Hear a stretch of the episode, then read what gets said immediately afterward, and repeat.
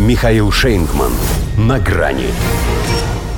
С первого раза непонятно. Турцию ждет второй тур президентских выборов. Здравствуйте.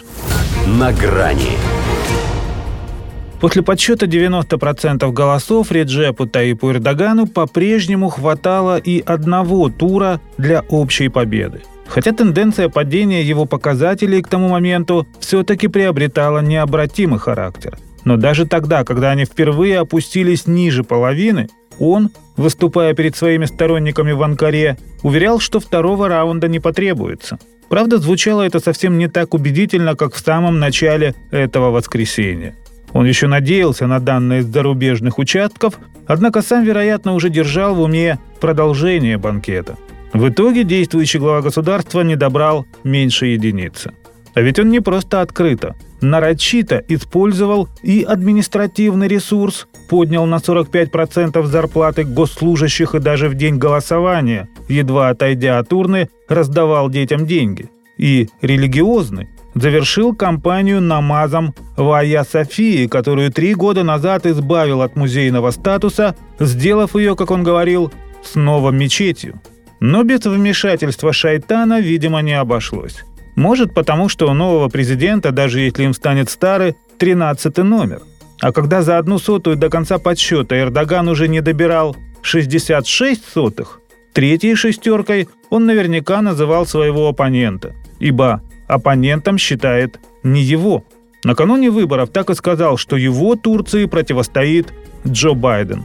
А тот, когда его попросили оценить расклад, словно и не при делах вовсе, выдал с претензией на нейтралитет философскую банальность. «Надеюсь», изрек, «кто бы ни победил, победит». И добавил, что в этой части мира и так много проблем – будто никто не знает, что его главная проблема здесь – это брутально упрямый и непокорный османский правитель, что и доказали мейнстримовские медиа Запада, которые активно топили за анти-Эрдогана.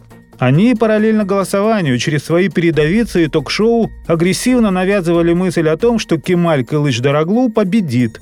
Единственное, мол, что может ему помешать – это фальсификация. Классика жанра. Так и создаются информационные предпосылки для цветной революции, к которой, надо полагать, у оппозиции уже все готово. Просто теперь ей придется потерпеть до 28 мая. Точнее, до 29 дня после выборов.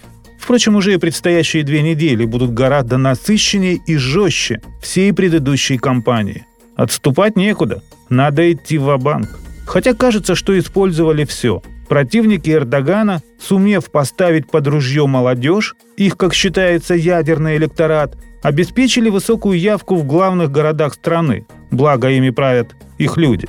И вроде провинция, на которую делал ставку президент, его тоже не подвела, но ему этого не хватило. Придется, в общем, всем изыскивать внутренние резервы. Наверное, придержали пару-тройку убойных козырей на второй тур – Впрочем, что касается оппозиции, то самая убойная она, похоже, припасла на третий, поскольку резервы у нее не только внутренние, но и внешние. До свидания. На грани с Михаилом Шейнгманом.